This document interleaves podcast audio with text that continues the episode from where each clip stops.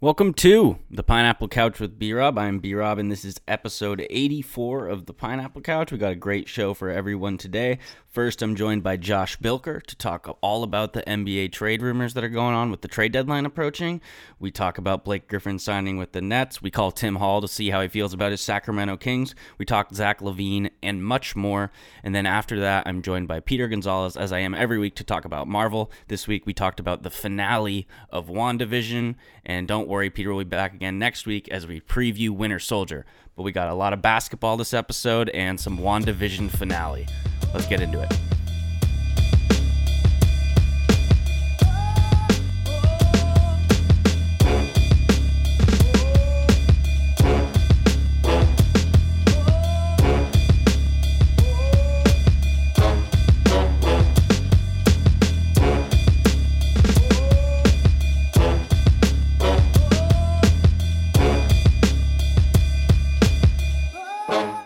All right, welcome back to the Pineapple Couch with B-Rob. I'm B-Rob, and this is episode 84. We're going to be talking some NBA off the top here. It's trade season. Trade deadline's about a week or two away, so a lot of potential moves to be made out there by a lot of the playoff contending teams, and some teams who are sellers might be looking to get rid of some decent players that could make a difference in the NBA playoffs coming up.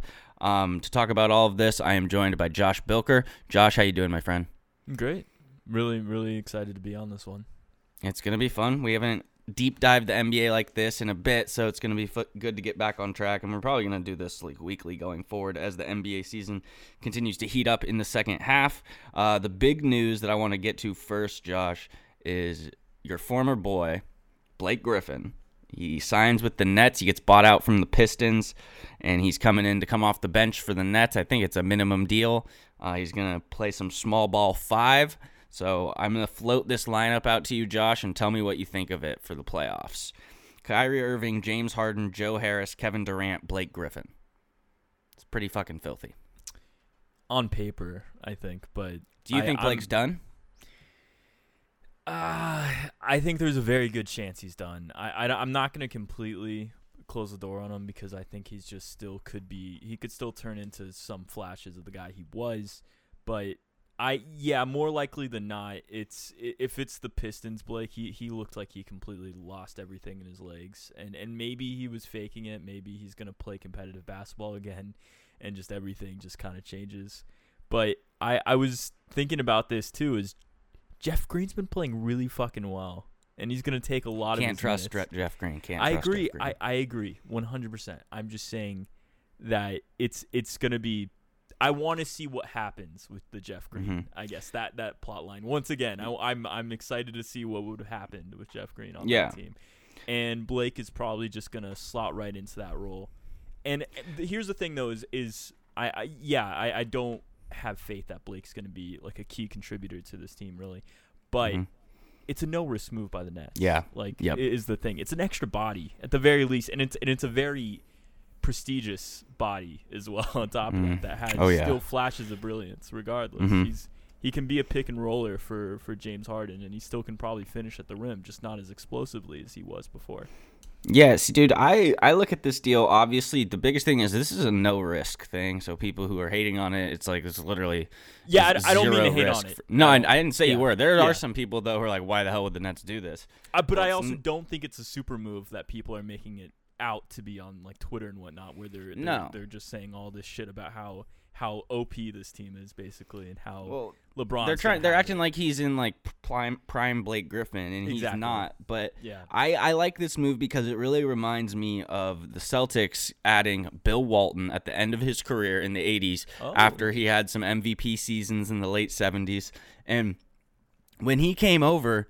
He came off the bench, but it wasn't like he was Bill Walton of MVP. He was a different player. But the similarities, what I see, is Bill Walton is an incredibly smart passer and playmaker, or he was.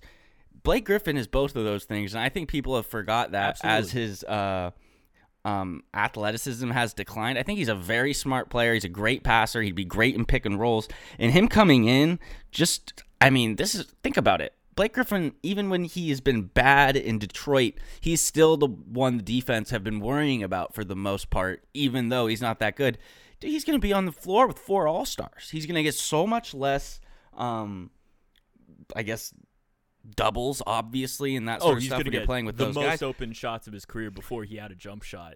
Like this. Yeah, and I think he's just a smart player. He is. He's a very smart player, and so the one thing, though, like you mentioned, we just can't control. If his knees are just done and he's going to truly not be able to play, yes, that does change things, but if he's able to play like a low minute load and manage that, similar to Bill Walton, that just jumps out to me, and I think this is a great move because I think he's a great locker room guy. I agree, and I'm down with it. Just to sing my praises about Blake Griffin, to your point, is he is still one of the greatest stories I think of an NBA career, and the fact he came in as a dunker, as a Ben Simmons type, essentially just a completely raw athlete, great finisher and all that, completely transformed his game. By the Detroit year when he was All-NBA third team that year, by the way, which was 2 or 3 years ago, he completely turned into an outside, just a mid-range specialist, basically, and three-point. He shot the highest clip from of his career at like 36, 37%.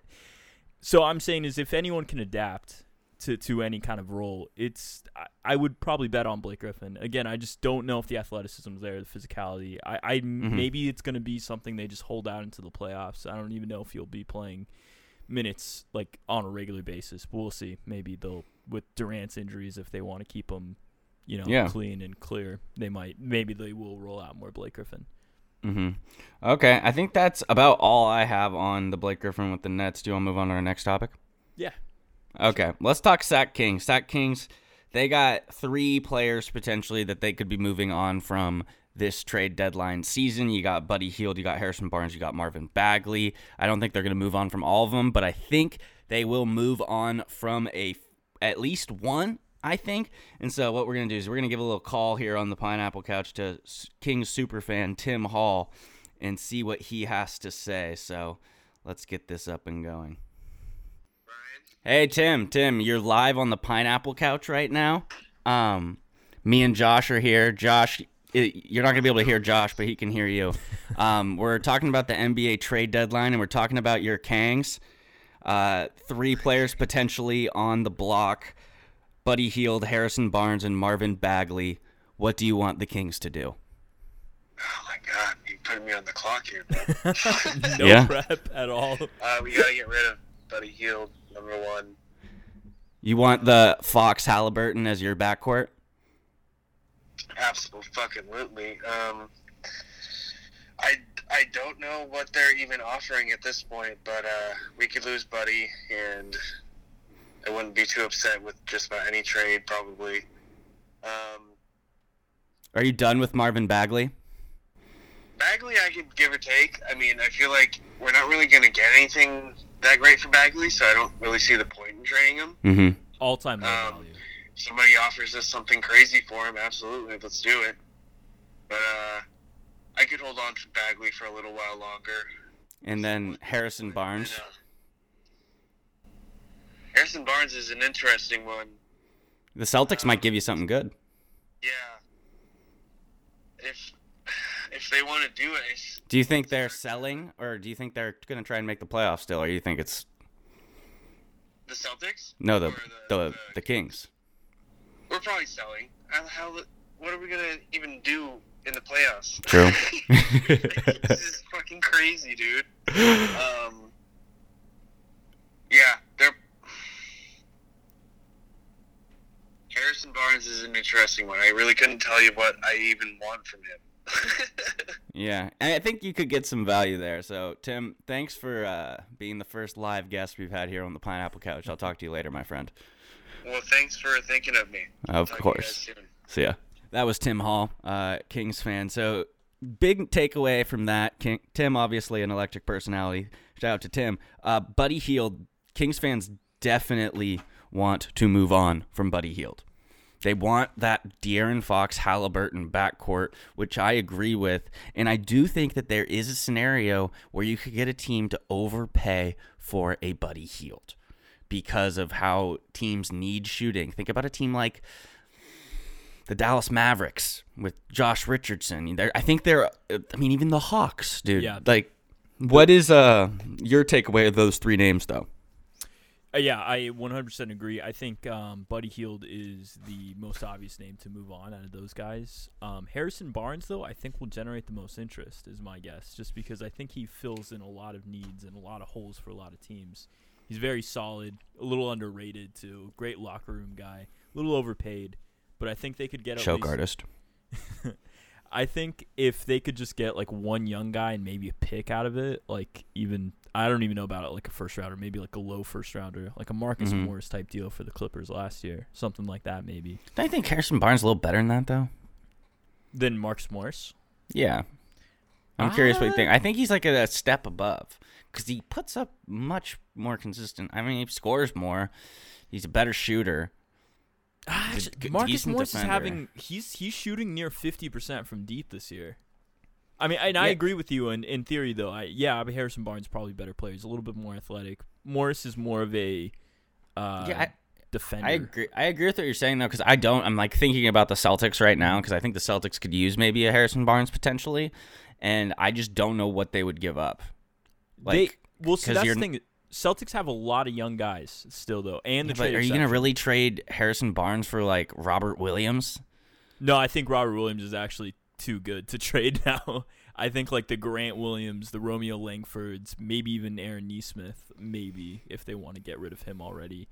Those are like the crop of guys, like the end of the rotation guys, and that's all I think the Kings are gonna. I don't think they're gonna get like any guy in their solid rotation from any team really.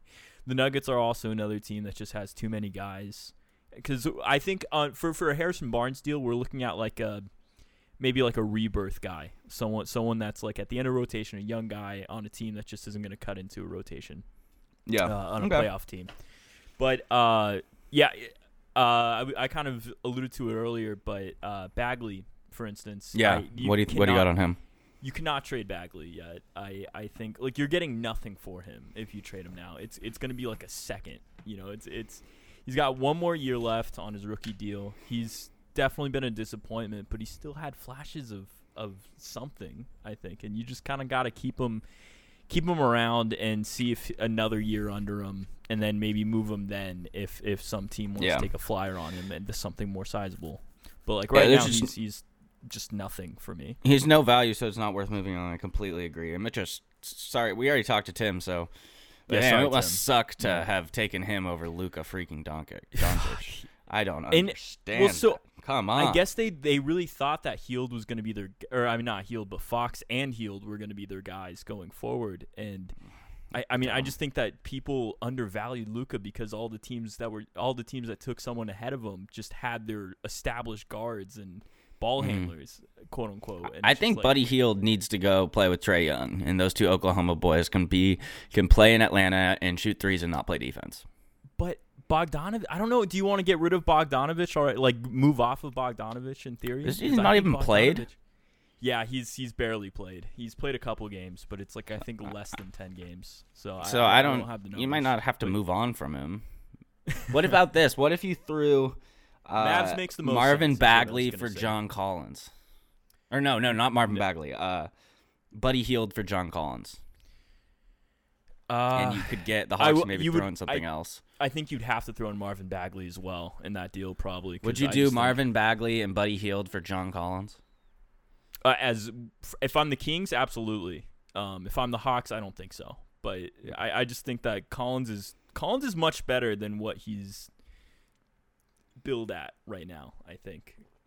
Personally, I mean, he's a restricted free agent. I would just wait to see the interest on that and sign and trade if you feel like you can't keep him around, if he won't buy into the Trae Young circus. But I want to just do this narrative, though, for this trade deadline, though, because this is a weird NBA season, first of all, though, where it's 72 games, shortened season. But we got 10 teams in the prospective playoff hunt because you have the two play-in games. So now you're talking about 1 through 12 are now – feel like they're competitive and feel like they have a shot at making some kind of playoff run. So that's really only 6 teams in the whole NBA, if you agree with that. 6 teams in the whole NBA that are for sure out of the running.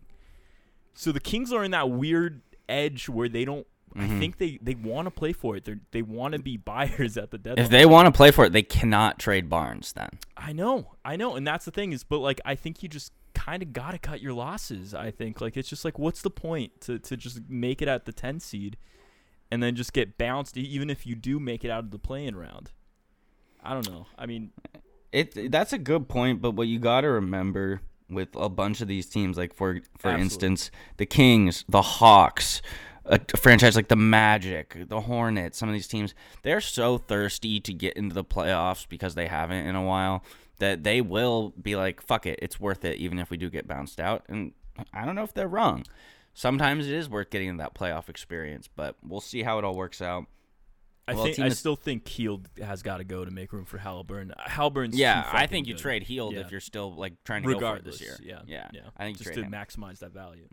Other team in the division, Lakers, obviously going to be in the playoffs. Anthony Davis dealing with an injury. He's been out. Marc Gasol, we have not been getting much from him this season. And the Lakers are weirdly missing Dwight Howard and JaVale McGee. Andre Drummond is going to be on the buyout market. Do you think that is going to happen? And how do you think that? I think that would be such a great combo for the Lakers, having him be the lob guy, and the dude can get a fuck ton of rebounds. So I think that's a good move, for the Lakers. Well, so here's the interesting thing, right? When the Lakers rebuilt this team, right, they rearmed this championship team, right? And but they got rid of two pretty crucial guys in Dwight Howard and JaVale McGee, which. We praised the Marc Gasol. I even did the Marc Gasol signing and the Montrezl Harrell signing. But, like, those rim-protecting, rim-runner kind of athletic seven-footers were crucial to this team's success, and you just got rid of that role completely. Yeah, and Gasol's just so old. It's tough. He is. He's a great defender. He provides a similar effect on defense, and perimeter-wise, that's still something I think he's underrated for. But you need a guy that's a lob threat, I think, for like LeBron and these guys to function right. Mm-hmm. And especially when you don't have Davis on the floor. Exactly. And that's a lot of the problems is those are the go-to guys when you don't have shooting on the sides. And KCP and Wesley Matthews are in another fucking slump again. So it's just like I'm sure they'll pick it up by the time playoffs. I'm not really worried about the Lakers at all. But to your point, Andre Drummond is the perfect guy for this team. Like, absolutely. He's like the best version of the Dwight Howard and JaVale McGee role, I think. Like, he's the Clint Capella type. He's perfect for this team, and it scares me, too, because I think that could be a really dangerous move.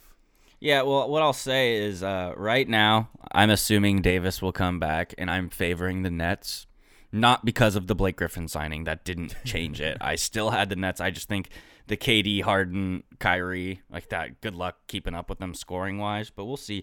The Lakers getting Drummond, and assuming the Lakers have a healthy Anthony Davis and Drummond, obviously going with LeBron, that makes it like a pick 'em. I don't know, because I just do not know how the Nets could guard LeBron, AD, and Drummond. Mm-hmm. That would just be absolutely, and I still ridiculous. Think that's why I still kind of I've been saying this all season too since the Harden trade is that the Nets still need a big body still, like another legitimate 7-footer just to throw at those kind of teams, because the Bucks and the Sixers are still going to be problematic. I think the Nets are going to be fine though in the end. I think they can, as we talked to ad nauseum, is they're going to outscore almost any team on every night. It doesn't even matter what kind of defense they play. But I'm worried about the physicality is the thing. Mm-hmm. Just I think it's a good point. It's kind of it'll be a yin and yang team with those two themes. And sorry to all our listeners out there if you hear like it sounds like someone's like banging a hammer. They've been replacing the carpets in my apartment halls for 3 days now, and for some reason they're finishing up at 5:30 at night in front of my apartment. So shout out to them. They literally put this fucking like foam thing before they put the carpet on in the halls for like a day, and it smells like if I stayed out in the hallway for more than like 20 seconds, I would be high as shit. That's just a little look into my life. But yeah, I think Andre Drummond to the Lakers is absolutely terrifying if you're someone like me who doesn't want to see LeBron win again. Yeah, and really quick, I need to say something, Josh. Mm-hmm. What the fuck's going on Twitter with LeBron? He's saying a bunch of things like that is like praising Steph Curry, like things that it's like, God damn it, I agree. Like he like had a couple comments about how he likes KD and Steph, and it's like it's that person you hate, but then they just start praising all the people you love, and you're just kind of sitting there like, it was hard for me to watch the All-Star game. Yeah. Well, at least it wasn't because they were having fun. It was just so weird. I'd never seen that side of those two, and I was glad LeBron showed Curry some respect. Curry in the three-point contest was absolutely freaking electric. He should be in it every year. Absolutely. Obviously. Good All-Star game all around. Not really like the competitiveness, I would say, but just like it seemed like the league, like there's a lot of good vibes, if that makes sense. It was thrown together the last minute. Yeah. Seemed like it was still, people were having a good time. Giannis and Jokic came out pretty well. Yeah. Mm-hmm. Yeah, Embiid fucking being out there. That sucked. That's the biggest thing. That dramatically changed the game. Absolutely. Like dramatically. Felt pretty good about that bet, right? After you bet on LeBron. So yeah. Let's go to our next topic here, Josh. Kyle Lowry, he has kind of thrown it out there that he thinks he's going to be traded. That is what Kyle Lowry has been floating out there. He has said he believes he will be traded. I have not heard that from the Toronto Raptors. But if we are to believe Kyle Lowry, where/will he be traded? And I'm going to give you two options that I think are perfect. I think you're missing a third. I probably am. But go on. Go for it. The first option would be the Denver Nuggets. And you have someone to hold Jamal Murray accountable. You have just a big game player to pair with Jokic and just a court general to help that young team. I think that would be a great fit. The other one is the Philadelphia 76ers.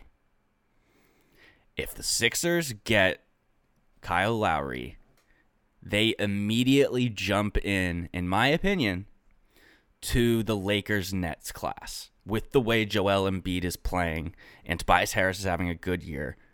I don't know if Doc Rivers is going to be able to get to a conference finals, but that was just a low-hanging fruit. I think that would be incredible if Kyle Lowry went to either of those teams, because I do think that it makes both of those teams a very serious contender. I will go to you to ask, what is the third team, and what are your thoughts on those two? It's the Clippers is the third team. They desperately need a point guard is the thing. That's been the biggest problem with the Clippers for these last two runs is, as much as I love Patrick Beverley, he's not a fucking floor general, and he cannot lead your team down the stretch for these kind of games. They're one of the worst teams in the clutch time, and it's mostly because they don't have a good decision maker. You're forcing the ball to Kawhi, and Kawhi does the right thing like 90% of the time, but it's just something you don't want him to do always is the thing, and he's not that kind of player. Paul George, the exact opposite. He makes the right decision about 10% of the time, and he's terrible shooting in the clutch too. So the thing is, they need a point guard to fucking fix a lot of this team's problem, because offensively, it's still just like all right, we're going to give it to Kawhi. He's going to dribble around and do something crazy. And then it works usually because Kawhi and Paul George. Yeah, a lot of like pass the ball to Kawhi, let him ISO and just stand and watch, which Kyle Lowry, having a guard like that changes everything. And it's actually, I mean, that's a really good point about how the Clippers have been missing that, because if you think about it, the Clippers the last couple of years have been a very good team in the NBA, and we're kind of in this era, I think, where there's just such a wealth of playmaking point guards. They're all around the league, and it's kind of weird. Because if you think, it's like, whoa, the Clippers don't have one. No. And they probably have the worst class, them and point the guard group in the league, for sure. Yeah. Nuggets get by because they have Jokic. Absolutely, and he basically is their point guard. Yeah, he's a 7-foot point guard. It's ridiculous, but I just think that you need to get rid of a lot of these Reggie Jackson minutes, especially too. Oh, 100%. Yeah, and also, it's just Luke Kennard has not been good for them either. So I think you package him in the deal. Fortunately, Beverly or Lou Will might also have to be in this deal as well, which they're both crucial to this team's rotation. But just to make the money work, you might have to do it. But who do you choose over Beverly or Lou Will? Put you on the spot. I think Beverly does a little bit more for the team. If you get Lowry, I would choose Beverly. And also Lou Williams struggles in the playoffs has also been written about also ad nauseum. That's the second time I used that word today. Look at you. Yeah. And I just think that maybe they throw into Terrence Mann's that deal as well, who I also really fucking like this year. But the Clippers, here's the thing. Kawhi Leonard, free agent at the end of the year, can opt out of his contract. He can leave, and this whole thing is just over. Everything's just a train wreck. Like, it's what do you think the odds of that happening are? It's right now. It's scarily high right now. Like, you're not optimistic? I'm not very optimistic because I don't know what the fuck Kawhi Leonard is doing, and it scares me. They try to sign him to an extension. Kawhi. Yeah. Clear out the Andrew Wiggins and maybe Draymond contract. Yeah, we'll do a sign and trade. We'll send you – and we're not trading Draymond. That's never happening. He's just making retiring too much money. Retiring a warrior. Three chips, like, you can get paid that much. He's making $30 million to put up 10 points? Dude, if you're going to judge Draymond Green by the amount of points he scores, he led the NBA in assists in February, I think. I know. Yeah, he did. I was the one that told you that stat. But well, there it is. I'm throwing it back in your face. I'm kidding. I think. I'm curious what you think, though. About that 76ers? If Kyle Lowry goes to there, do you think that puts them in the conversation? Because I think they're like right on the outside of it with the way Embiid's playing. Do you think that puts them over the top? Well, Brian, he's from Philadelphia as well. Lowry, strong connections to the Sixers organization. I think he's wanted to play there for like most of his career. So I think if he had his first choice, it's probably Philadelphia as well. And really quick, Kyle Lowry has such a good relationship with the Toronto Raptors that I don't think they're trying to, like, fuck him over, send him somewhere. It's like, oh, he wants to go there. Let's not do that. No. He brought him a chip. They like him a lot. The counterpoint is DeMar DeRozan, though, is they just shipped DeMar DeRozan didn't bring him a chip. That's true, but he really, I don't know, he was the fan favorite even over Lowry. While they played together. Which was dumb because Lowry was obviously... Didn't you think Lowry was obviously better that whole time? I don't know about obviously, but definitely if I had to pick one or the other, it's Lowry every time. But I really... DeMar DeRozan had like a couple seasons where they just kind of traded off on who was the best player on that roster, which it was fun to watch. They were a really cool backcourt. But that's the only thing is they still did the best move for that organization and... Masai Ujiri is a very, very smart GM and president. Would you trade, like, if you're Masai, you go, like, after Tybal or something? Tybal on Philadelphia? You get something like that?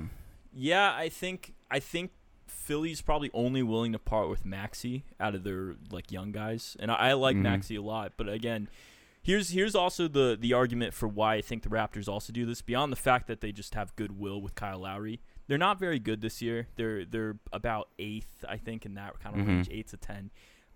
But Fred VanVleet's the future. He's a lot younger than Kyle Lowry, and I think you just kind of completely turn this over into the Lowry as your point guard of the future. He's been phenomenal when he's on the floor, even without Lowry. Mm-hmm. So yeah. I mean, there is some reason to do it because I don't think they're going to re-sign Lowry unless they give him a hometown discount. So. But I really doubt it. I think this has kind of run its course, and I think maybe it's time. Also, I just think that a lot of their younger guys, they need to kind of spotlight a little bit more if they have any chance, because Lowry's not going to be on their title run the next time Toronto's in the title picture. Mm-hmm. All right, well, let's take a quick break, and then we're going to get into LaMarcus Aldridge, and I'm going to see how the people are literally pounding nails on my door right now. I'll be right back. For sure.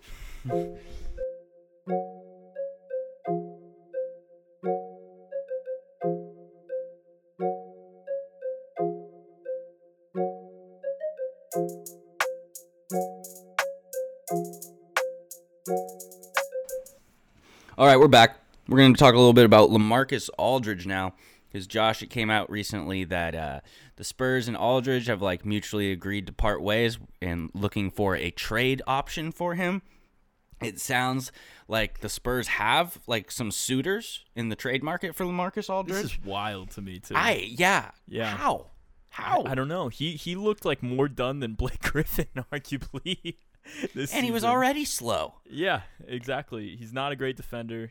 I think he's just really a smart player that can space the floor for you and is sizable, I guess, is the thing. But like to me, if you couldn't even trade Drummond, how are you going to trade LaMarcus Aldridge? That's kind of how I feel. I mean, Drummond's making like $5 million more around that, but like still, like I don't understand how this isn't a buyout guy. Like I don't know. So maybe we're right. And he will become a buyout guy, and they're bluffing, or maybe we're wrong, and he will get traded. Let's go with the route that he's going to get bought out, all right? I have three destinations where I think it's – actually I have two if he's getting bought out where I think it's possible. Mm-hmm. I think it's Portland and Boston.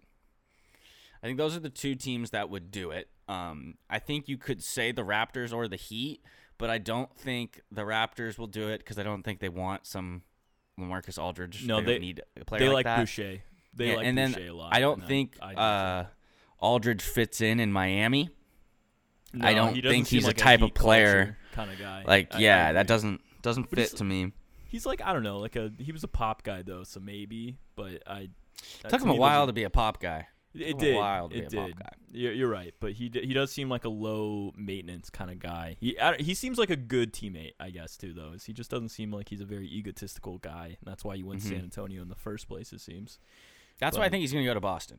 I think he's too petty to go home to Portland because I do think he's kind of a little annoyed that they made Dame Lillard the star. As dumb as that is, it's obvious. But I could definitely see him going to the Celtics. How effective that will be for the Celtics, I don't really know, because you're bringing in Aldridge so you could have some extra size to throw at guys like Giannis and Embiid. But you're not throwing LaMarcus Aldridge on either of those guys. I just don't see why. But I do think he will get bought out, and the Celtics is where I would say if I had to bet my money. What do you think? Well, I think he's better than like Daniel Tice. Like I think right. Like I think we can agree, right? Like that's what we would consider the Tice range. He could play that role perfectly, and I think pretty well for Boston. And I agree with you that I think Boston makes the most sense. And I'm going to add to that. I think this might even be a trade because Boston has their massive trade exception from the Gordon Hayward deal that they can make this salary work no matter what.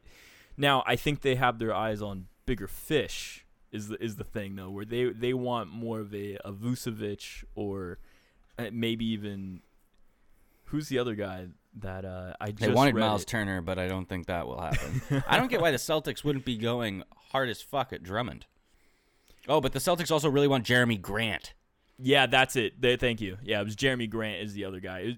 I think they prize Jeremy Grant and Vucevic that they want to use this trade exception on. And maybe if they can get a buyout guy is the thing because they're 18 and 17, I think. Yeah, they have not had a good season so far. No, considering how the expectations – I think a lot of it is people have talked a lot about this too is that Tatum coming off of COVID just hasn't been the same player just mentally. And Kemba's just been terrible this season, frankly. And you hope maybe you can turn it back on. But the weirdest thing, though, just a brief aside about the Celtics. Did you know they run Tice and Tristan Thompson together in their starting lineups? That's terrible. That's wild. Like every so they're running Kemba, the Jason Tatum, Jaylen Brown, Jason Tatum, and those two. That's yeah. It's a weird lineup, and maybe when Marcus Smart gets back, he's having his career year as well, and maybe you throw Tatum at the 4. Yeah. I think Tatum's like 6'10". If you're gonna do that. If you're going to run Tatum at the 4, there's no way in hell you could play LaMarcus Aldridge at the 5. No, probably not. He can't really maybe there's certain teams, though, you could play that with. But I just think it's another guy. You can probably have like a rotation of him, Robert Williams, and maybe Tristan Thompson as well, just like a rotation of those. And Tice, I guess, if you want to throw him. Tice is good. I don't mean to shorten him at all either, but I think Aldridge can play that role very well. I'm rooting for the Portland, though, for the record. I still want to see him return to Portland. I think that'd be really fun. They've missed out on that center/4 position like this entire forever. Damian Lillard, yeah. Zach Collins is just chronically injured. Yeah, that would be fun. That would be cool. It'd be a cool story. I mean, and it's just tough if you think about the Blazers defensively if they throw out Carmelo Anthony and LaMarcus Aldridge. It's tough. That'd be a really fun line. Like just all the. It would be cool. It would be cool. Carmelo, Dame, CJ, and LaMarcus. It's just such a weird combination of players. Yeah, absolutely. Let's go. I have another topic for you here, and this is it will eventually relate to the trade deadline, but this is just kind of in general. What is Zach LaVine's ceiling? Because when he was young, it was like, I don't know. He's raw. He can jump. He can kind of shoot. Does he play defense? Does he care that much? And then there was the era of like, holy shit, this dude can now score, but it's still – I think this year something has changed Yeah. I'm starting to think like Zach LaVine could potentially be like the second best player on a championship team. Like he's really, really good. And I'm just glorifying the stats, but if I think the Bulls are doing decent this year. Or I mean, not decent, but like they're fine. Better than last year. I honestly think they're probably in the same class as the Knicks, and the Knicks right now are in the 5th seed. So I think that could easily be the Bulls, just with a couple more good runs of basketball. Yeah. Go on. I was just going to say is with LaVine's improvement, I think that kind of changes because I like Kobe White too. I love Kobe White. Yeah, he's one of my favorite players. Are the Bulls going to be buying or selling at this trade line? And I guess what will answer that question is, do we think Markkanen is staying around? So that's the name. That was the name I was going to throw out. He's the only one I think that gets moved off of this roster. If anything, I think, though, they're going to be buyers. I don't know who it's going to be. But they still have Otto Porter on this team as well. Maybe they're the Harrison Barnes suitor, maybe. Maybe as a wing type player. I don't know. They could kind of outbid anybody for any of these deals, really, because Chicago's assets are just much better. 100%, though, I agree. LaVine is. I mean, I to answer your question though, I think this is the ceiling that we're seeing of LaVine. Like, and it's great. Like, he's phenomenal. But do you think he could do this on a winning team? Yeah. I'm gonna go. Yeah. I think so. I would have said no before this year, and I'm at like a yesh. Not like a full yes, but like a yesh. I still don't like him as the number one option. Like still, I don't think he'd be the number one option. Saying. And I still think he just doesn't play enough defense either, and that kind of worries me as well. But you also you don't need him to play a shit ton of defense. I mean, Damian Lillard is not a great defender either, and he's, taking his team to the 5 seed and to the conference finals 2 years ago. So, and I by no means I think he's even in the same stratosphere as Dame, but I'm just saying he has those Dame-like performances occasionally where he just can go off, and it's mesmerizing. It's wonderful. He's got an unbelievable shot. It's just he can go. It's beautiful. He reminds me of Jamal Murray in the bubble last year. Is the thing is that's how I feel like he is just on a night-to-night basis more so. Is he just has a chance to just strike gold just randomly at any point. He can go toe-to-toe with any offensive player and match him. I think in the league right now. Mm-hmm. Well, speaking of Jamal Murray, should Denver be quite worried about what's going on with Jamal Murray this season? Not showing up was what we saw in the bubble. Nothing. Well, we talked about this at the start of the season. I was not in favor of Murray at all. You felt like this was his homecoming into superstardom, or maybe that's overselling it. But I still don't really buy it with Murray. But I think you're playing alongside Jokic. You're gonna still put up fucking numbers regardless. He's going to get you exactly what you want to do almost every night. And he's had a really good stretch of games right before the All-Star break where he was averaging almost 30 points and shooting pretty efficiently. I mean, he's picked it up. I think if he can carry that in. I'm still in on Jamal Murray. I do think that he's a bit hot and cold, and we've seen that. I just think that's who he is. Yeah, but I do think I think he's a legit player, though. Like, hot and cold, yeah, but, like, that kind of implies, like, some nights he's not there. And if he's going to have that contract, he's going to need to – that can't be how we describe him. He could be a little streaky, but he needs to be more consistent. And just – you were talking about Kyle Lowry earlier.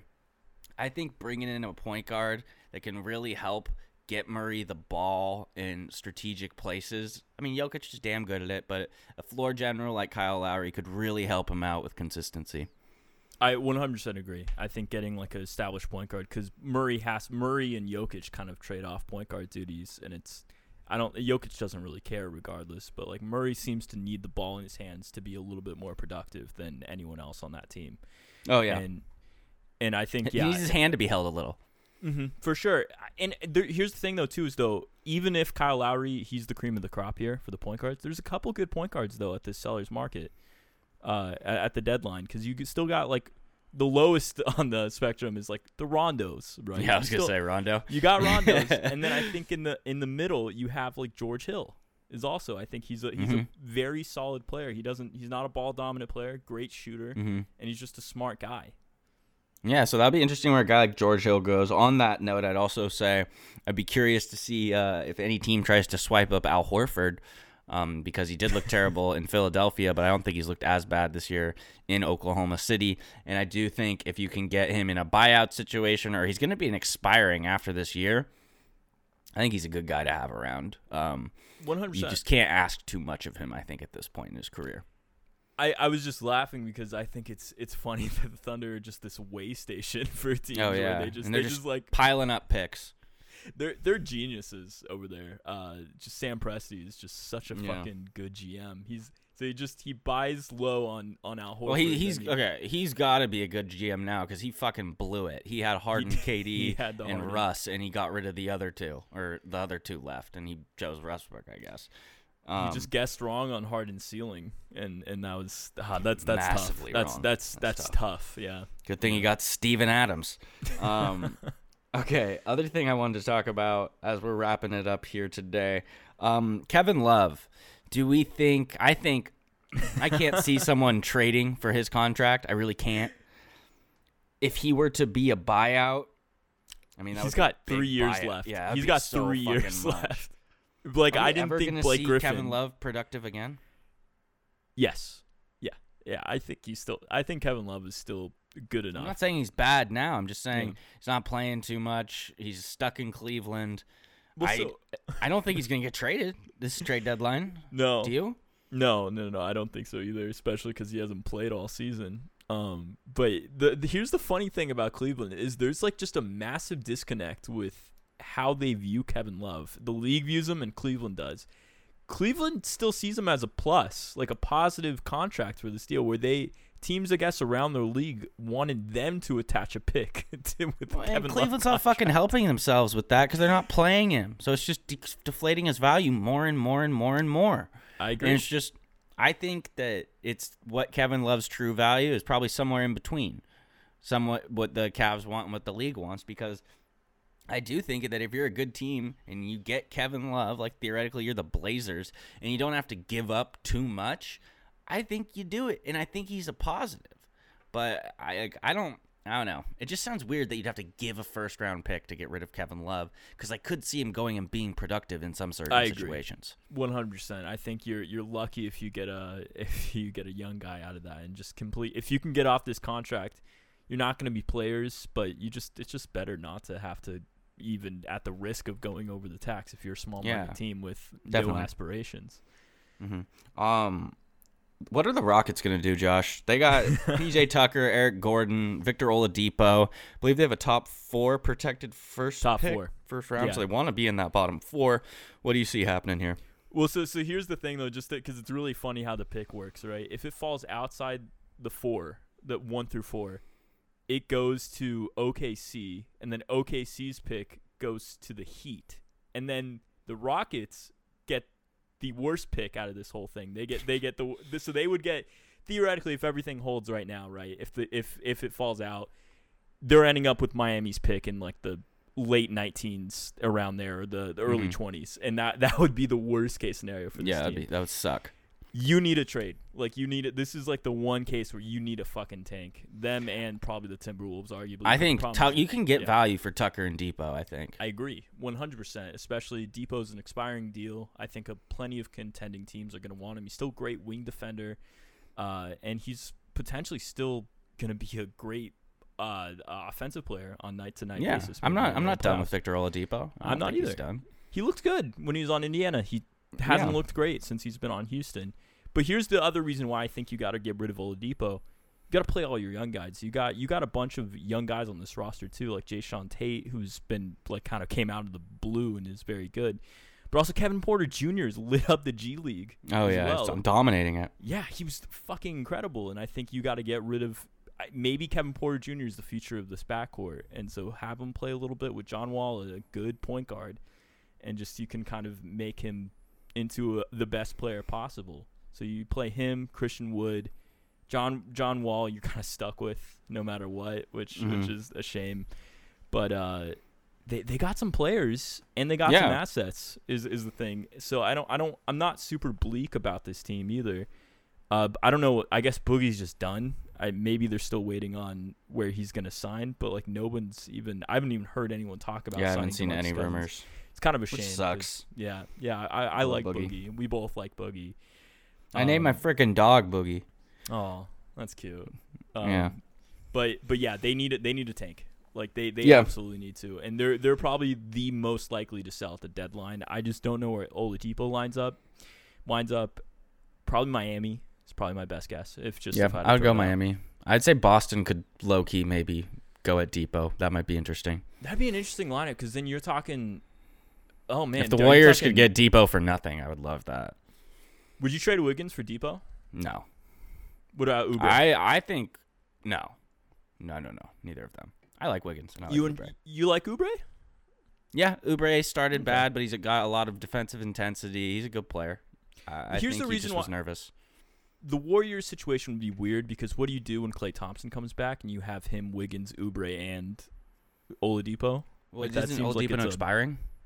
He is, but so you just want to you want him for this year and then just like kick him. I guess it doesn't make the most sense, but I don't know. I'd love to see Steph get to do some damage in the playoffs this year after the seasons he's having. A legitimate two guard, legitimate two. Finally, Depot would add he's a good defensive player, so that'd be good to pair with Steph.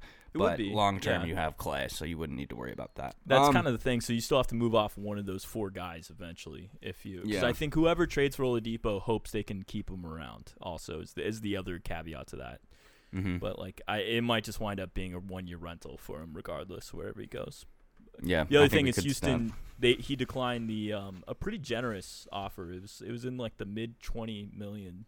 I think he's still looking for around the $27 million a year. Around he should not get that. But no, I agree. I just think maybe with the Rocket situation, maybe that's the price tag. But maybe just for Houston, that's not the price tag because they want to keep him around in this phase. It's just funny that Karis LeVert looks a lot better on that team. It just out of time frame. Yeah. But yeah, definitely he does. I still don't understand why they traded him. That still does not make sense to me. It was a weird thing. That's all the time we have for this week. We have something about the Mavs to talk about, but we'll push that to next week because we'll be back to talk more NBA. Because Josh, I bet you we might see some moves done and more rumors definitely as this trade season heats up. Still 2 weeks away. Yeah. Yeah. So Josh, always a pleasure talking to you. We'll talk to you next week, but folks, stay tuned. Peter Gonzalez and I will be breaking down the finale of WandaVision. The season is all over. The show is over. So if you haven't watched it, spoiler warning, because that's coming up. But if you have, buckle up. It should be fun. It was a cool finale, great series, and certainly a lot to talk about. Josh, we'll see you next week. For sure. Thanks for having me. All right, we'll be right back.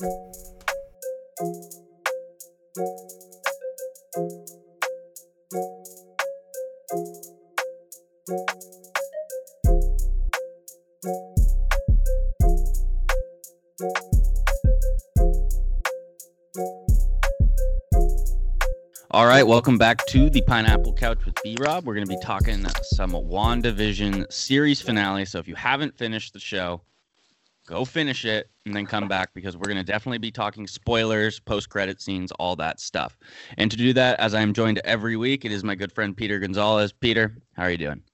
I'm doing great. I'm super excited to talk about this. Mm-hmm. There's so much to talk about. There is, and I think ironically, we did wait a bit for this to do this recording. Not that we really chose to, just things came up. And it's kind of allowed us each to have a little more time to process what we actually just saw.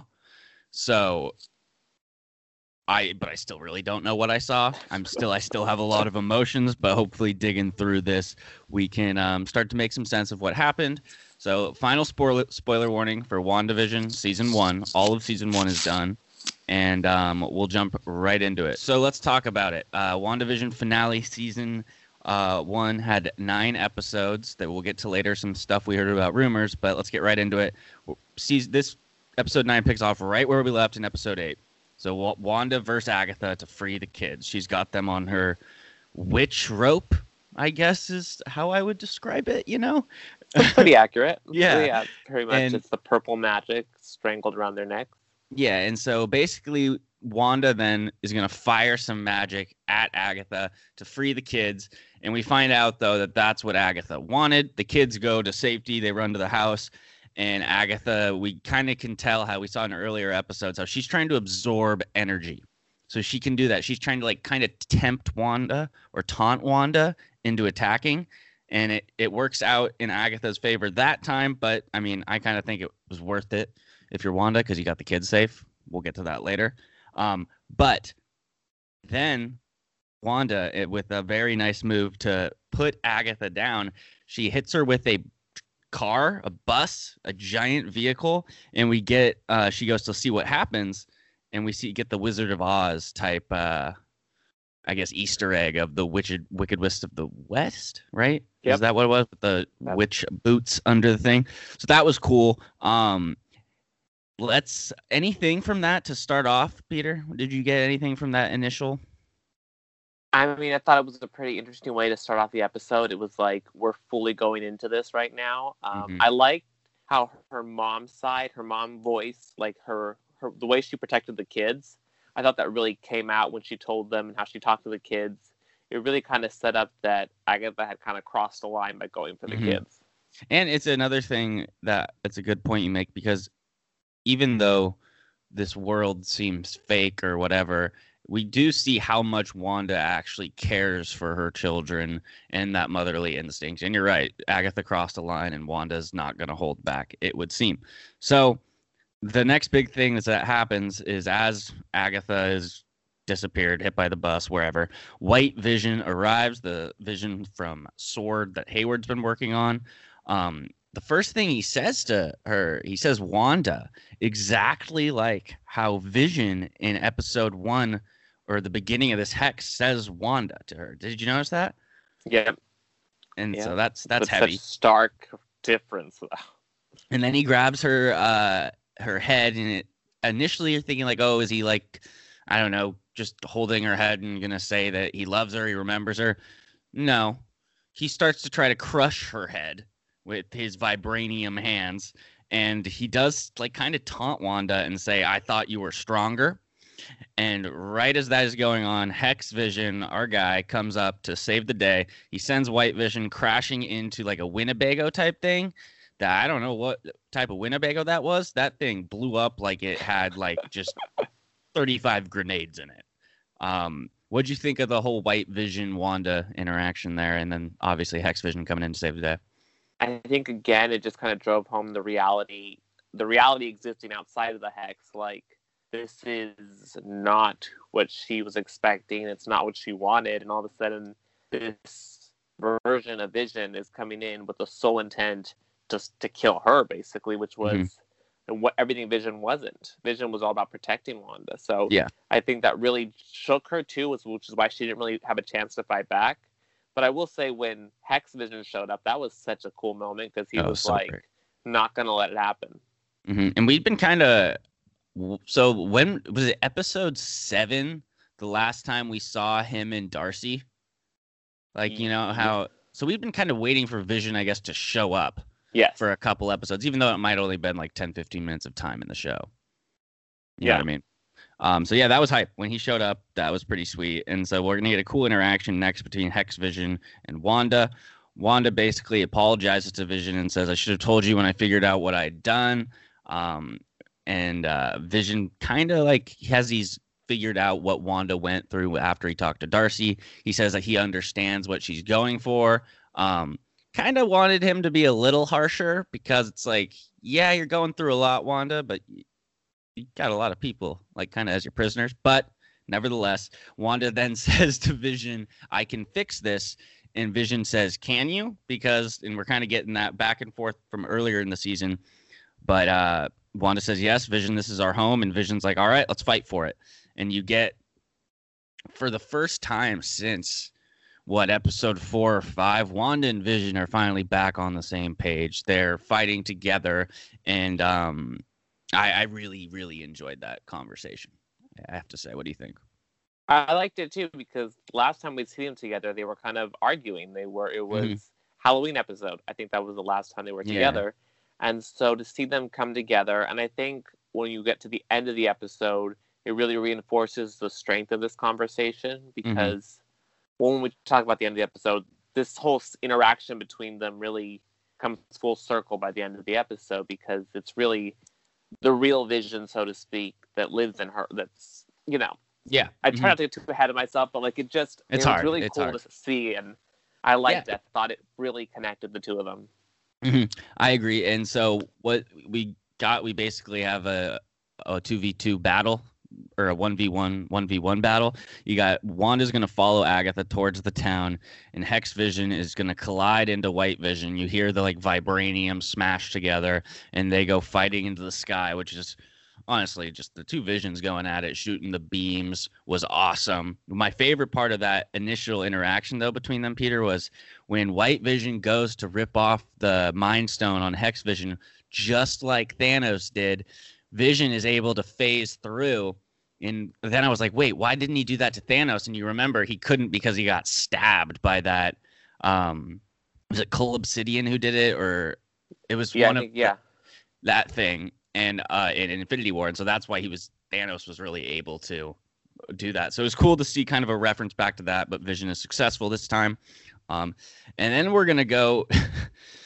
We're going to see Monica trapped in Pietro/Ralph's house, which is tough. This is tough. I think we should just go into it all right now. Let's just get this out of the way. So, I love this show. This is tough for me right now. I'm just saying. So basically, fake Pietro, whatever, has Monica in kind of just like a basement type thing where he's playing guitar, video games, very reminiscent of what he kind of was doing in Days of Future Past and Apocalypse, that character. So they're getting your hopes up even more. He demonstrates the super speed Quicksilver skills by keeping Monica in the room. And then Monica finds like a headshot, like an acting headshot in some folder in the room. And we find out that Evan Peters' character, who we thought was Pietro, fake Pietro, Quicksilver, whatever, his name is Ralph Boner. And it's not X-Men Pietro, I guess. And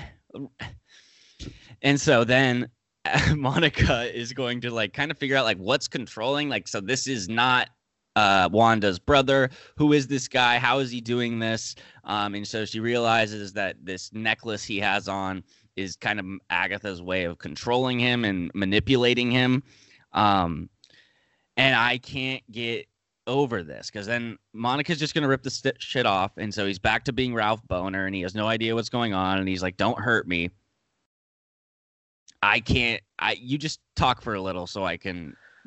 I'm just really bummed. I don't understand why you have a guy like Evan Peters come in, who's a fan favorite, just to make a boner joke. And I am very, very immature, and I laugh at all sorts of things like that. But if I am the one being like, are you fucking serious? We have a boner joke that all led up to.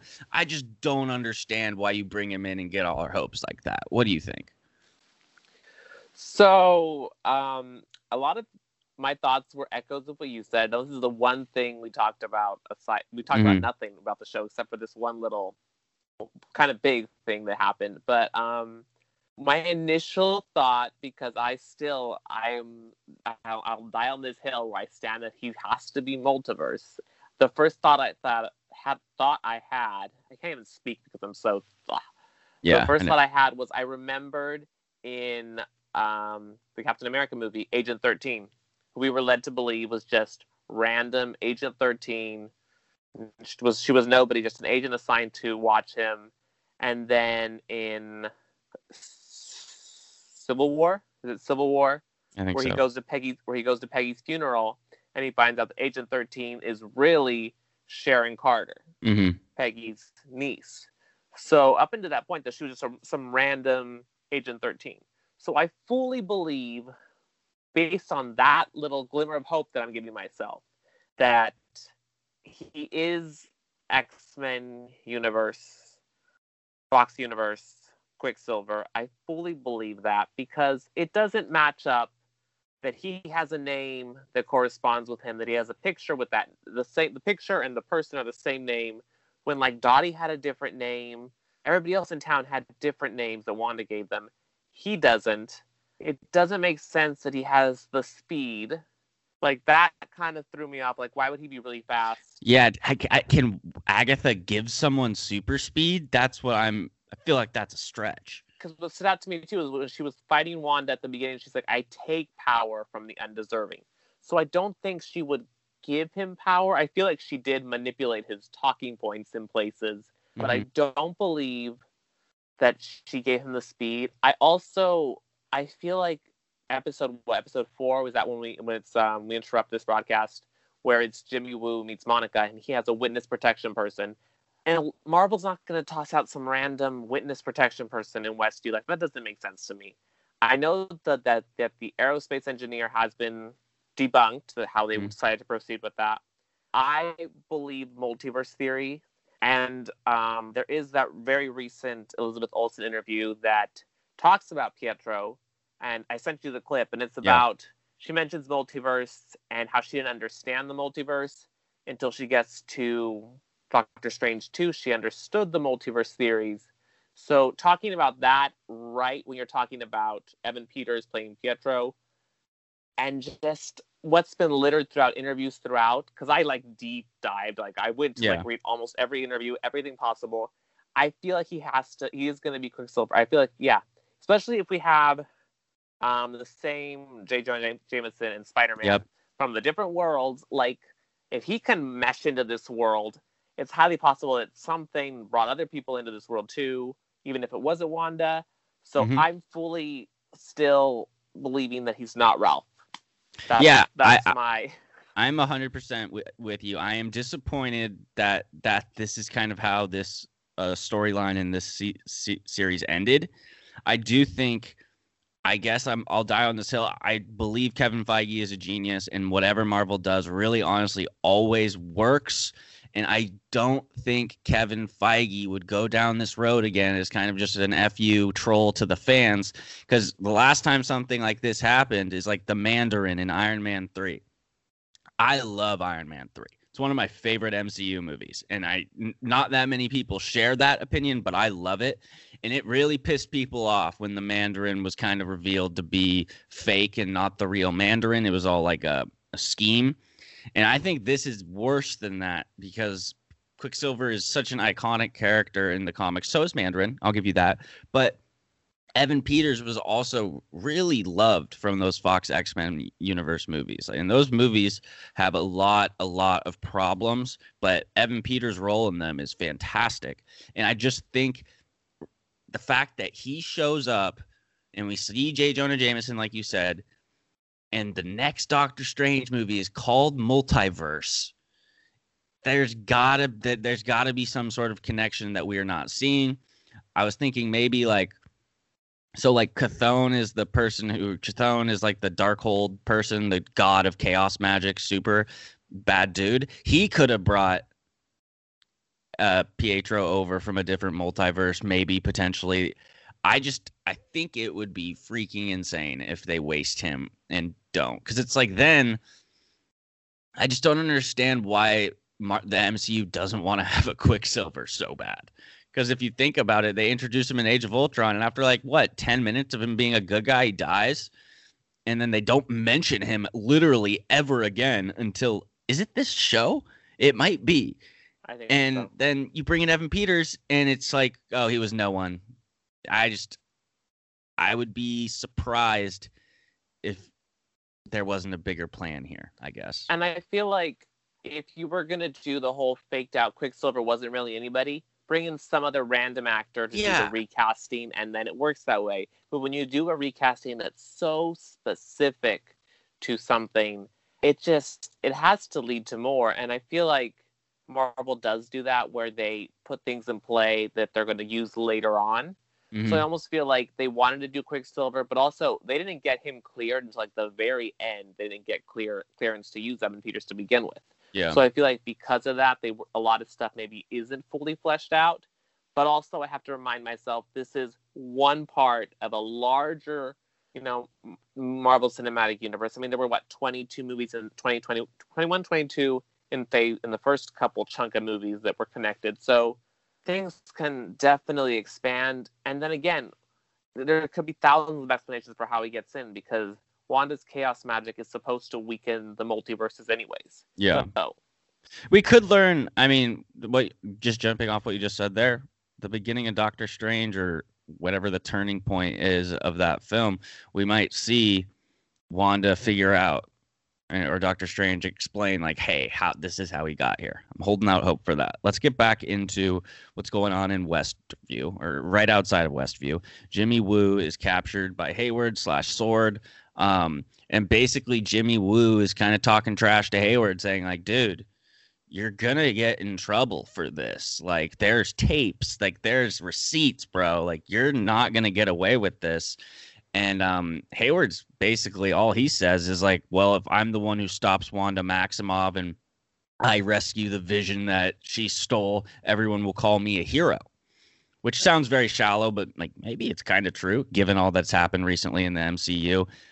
Jimmy kind of gives a threat of basically saying, like, his friends from Quantico are going to be here within an hour.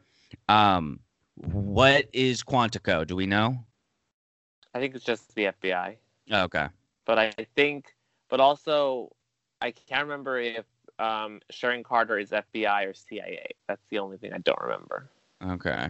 Well, maybe someone will write in and tell us. We'll get Sharon Carter in a week, so maybe we'll relearn some stuff about her. And then so Jimmy is somehow in this, when he's talking with Hayward and kind of getting reamed, Hayward makes a corny vision joke. Jimmy Woo is somehow able to steal a buzzing phone off the table when he's surrounded by 15 SWORD agents while he is handcuffed. So that happens. That shows how dumb Hayward is, I guess.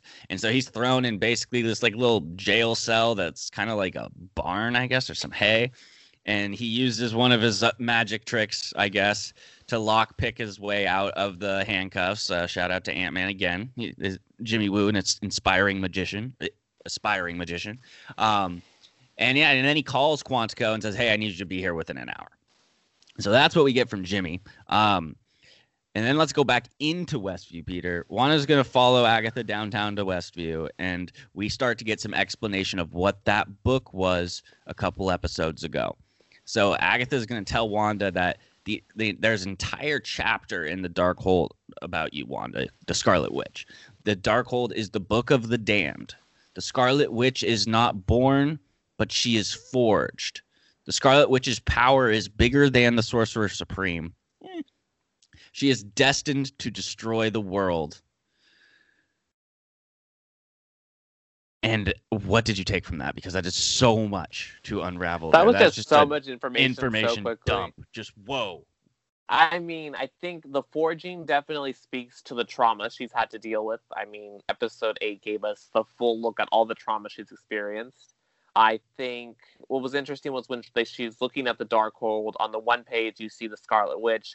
On the other page, you see what, in my mind, is allusions to the multiverse with the different spheres. Yeah. Mm-hmm. That's a good point. I think it's interesting, the comment, stronger than the Sorcerer Supreme, because I also don't think... Is Doctor Strange officially the Sorcerer Supreme? I don't know if he's officially yet. He's on his way, for sure. Right. So I think that was interesting. I am skeptical of the fact, like... The Scarlet Witch's power is bigger than the Sorcerer Supreme.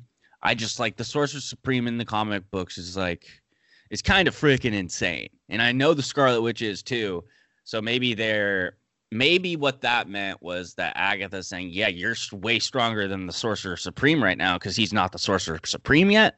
That could be what it is. Or maybe this... Wanda is truly the most powerful human in the entire universe. Could be definitely true. And then let's talk about the Darkhold a little, Peter, the Book of the Damned. Who created the Darkhold? Can you let everyone know? Because I believe you do know this. I do. I'm afraid I'm going to get it wrong, though, if I say Chthon, right? Yes. Okay, good. Okay, I am right. Chthon, yeah. Come on.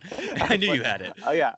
So, essentially, he's like we said, you know, the dark chaos magic. However, he's like, he can't get into this world basically. Mm-hmm. However, in the comics, he uses Wanda.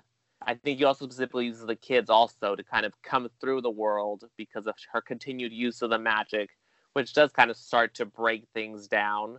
Excitedly so for us fans, but also not so great for the universe in the MCU because things are going to start to go haywire. Yeah, and so, yeah, he's a super back, like, hundreds and thousands of years ago or whatever. This dude's around, and he's a super bad person. And what he does is he writes the Darkhold.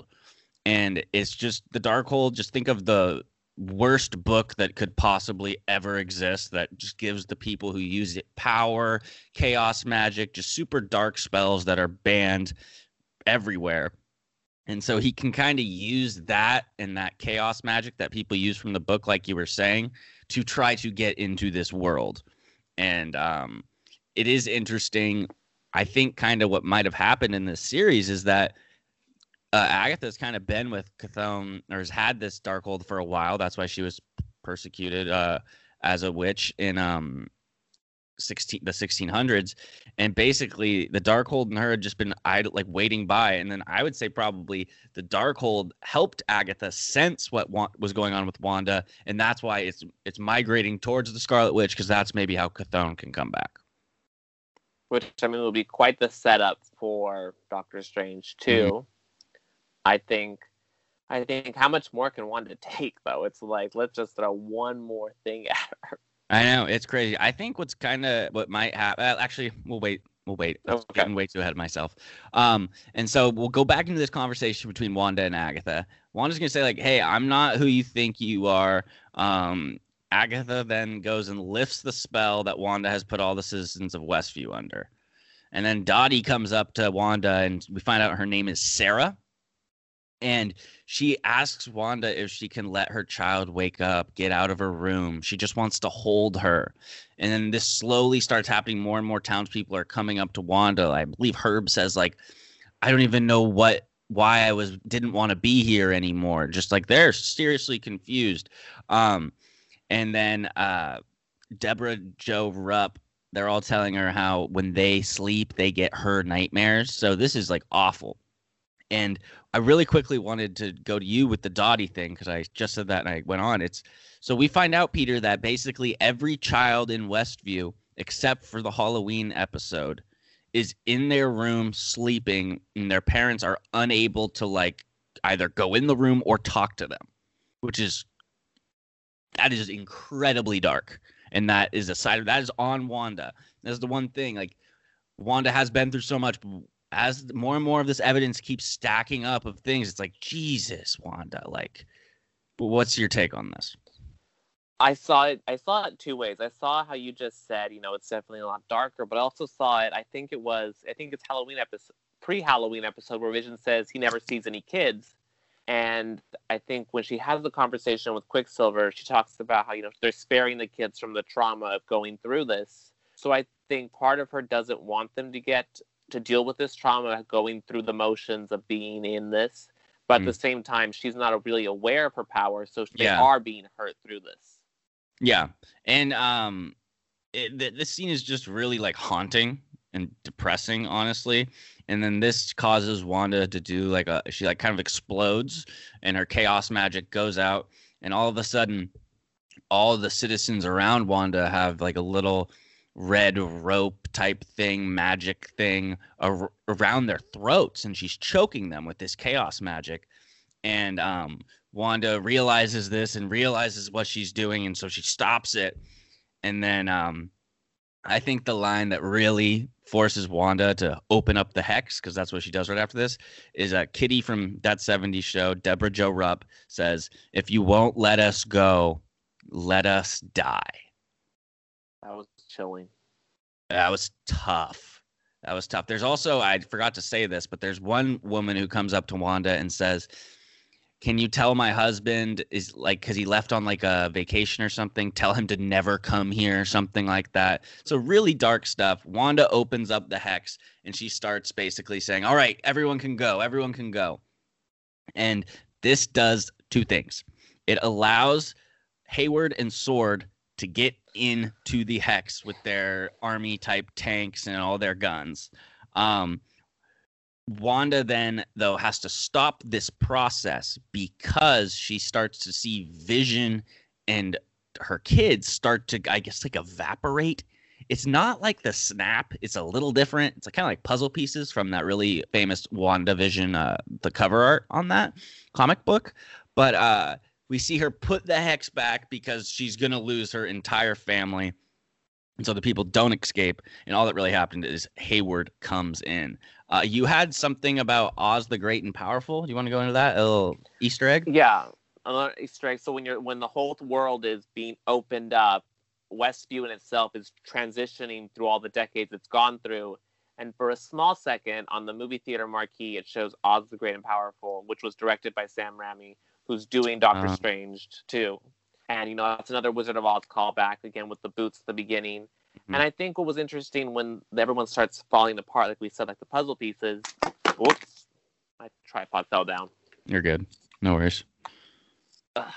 We're a common man podcast. Okay, so that's how we do it, folks. So with the puzzle pieces, I think it's because I believe it's earlier in the episode when Agatha's having her initial conversation. She tells Wanda that Wanda made the mistake of tying her kids and Vision to the hex because, again, she doesn't know what she's doing. She's still going at this as she goes. So I think that was really telling, again, how Wanda's not fully aware of what she created. Yeah, and so after she puts the hex back together, we get a very cool shot of, because Vision and the kids are put back together, stopped at like evaporating or whatever. And the family is together, ready to fight. And it is just 100%. It gave me so much like Incredibles vibes. It was the Incredibles Pixar movie, which funny enough, I was thinking about this. I was like, oh, wow, what a tribute to the Incredibles. And I was like, oh, what? The Incredibles are basically a tribute to the Fantastic Four. If you think about it, like, it's very true. Yeah. So hopefully Fantastic Four comes soon. Fantastic Four confirmed, some would say. Just kidding. And so the family's ready to fight, you know. And the one thing, though, we start to notice is Wanda's hands are all discolored and looks like the life force is kind of like being sucked out of them. Like, so that was very gnarly. And basically now what we have happen is we have three battles that are going to happen to finish off this finale. The first one we have is Hex Vision versus White Vision. The other one we have is kids versus the military, which is a funny line, but that is true. That's what happens. And then you have Wanda versus Agatha, obviously still yet to come. So, Peter, let's start with Hex Vision versus White Vision. Actually, let's start with the kids versus the military. We'll go through that pretty quick. Basically, They're all getting ready to fight. The military's here now. They have three threats, and so Wanda and Vision says to the kids, like, "I'm sorry, we haven't prepared you for this," basically. And then Wanda goes, "But you were born for it." And so she tells the kids to go take out the military, not take out, just kind of like disarm, not kill anyone, obviously. But and so they're able to successfully do that. Wiccan and Speed, they use their powers, and then the bad douchebag Hayward gets out of the car with a gun and just starts unloading on two children. Like, he snapped. Like, homeboy just lost it at that point. He shot 8 bullets or something at two, like, 10-year-olds. And which just, the dude has lost his mind. He is off the rocker. That was kind of like, I do have problems with how they didn't really develop him enough, Hayward, but that I thought was actually a good way, in a weird way, to like show like, yeah, dude, this dude's lost his mind.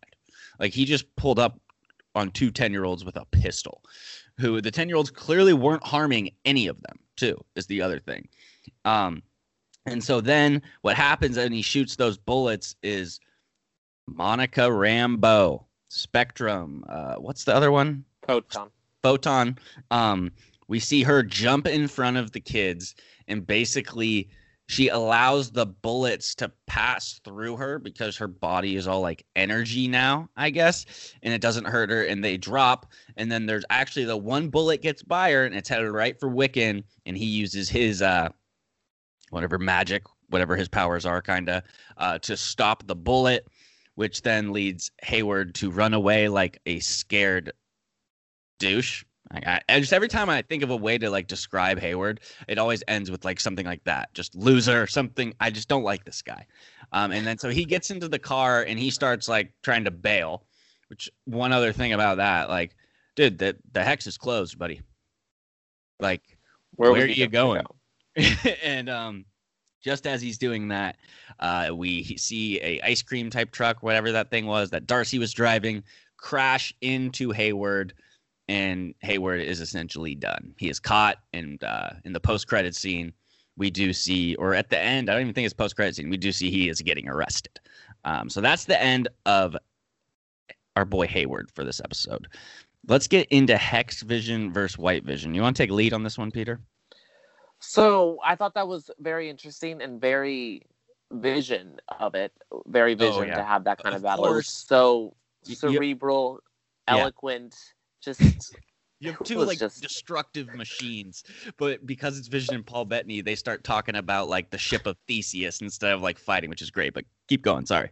So they had this conversation about the ship of Theseus, and basically compare that theological analogy to their own selves as Hex Vision and White Vision, and it actually pauses the battle, which is so. It seems so bizarre. But it's also so Marvel to like all this insanity is happening and we're going to take a quick dip and go here and really hit you with something. Yeah. And so they're just having this back and forth, and it basically leads to a really interesting moment where Hex Vision tells White Vision that White Vision has the data inside of him. It's just buried in there. Like he just needs to figure out how to get to it. Yeah. Because currently White Vision's sole objective is to kill the Vision. However, technically he is the Vision. Yeah, and so that's how Hex Vision kind of blows his mind, and is like, I think your Vision, like I'm not the Vision. And so that's like how it compares to ships of Theseus. Because the ship of Theseus is all about basically you have this old boat, and if you slowly start replacing the planks on it, once all the original planks are gone and it's a new boat, is that the same boat? Or if you were to take all the pieces of the boat that you took off and put them together, is that the true ship of Theseus? And so that's an identical, I guess, analogy to these two visions, because you have Vision who has all the memories, all the rot, I guess, and then but doesn't have the new ship, like the sturdiness that White Vision has. But White Vision doesn't have any of the experiences or the journeys, I guess. I loved that. I thought that was so freaking cool how they brought that in. And yeah, that's a total Marvel move, because we could have watched them hit each other and shoot stuff, their vibranium. But they just, I just really liked that so much. I thought that was so cool. It honestly could have been like that scene in Batman versus Superman where Batman's fighting Superman, and then for some stupid reason they stopped fighting. I forget what it is, but it's just something really dumb. So Marvel could have done that. Marvel's like, we're not DC. Like, we're going to do something actually really cool and make you think. So basically, Hex Vision is able to touch where the Mind Stone was for White Vision. White Vision. How many times am I going to say Vision in this sentence? Yeah, it's tough. He basically he taps into the data. And so he's able to see a lot of the events of the MCU up until this point. What was interesting was some of those events Vision wasn't at. Some of the Wanda events, he was stuff that Wanda would have had to have told him. So he's getting more, essentially, and more understanding of who Vision technically is. Even though he's technically still not OG Vision, he still now has the data of Vision. And then he dips.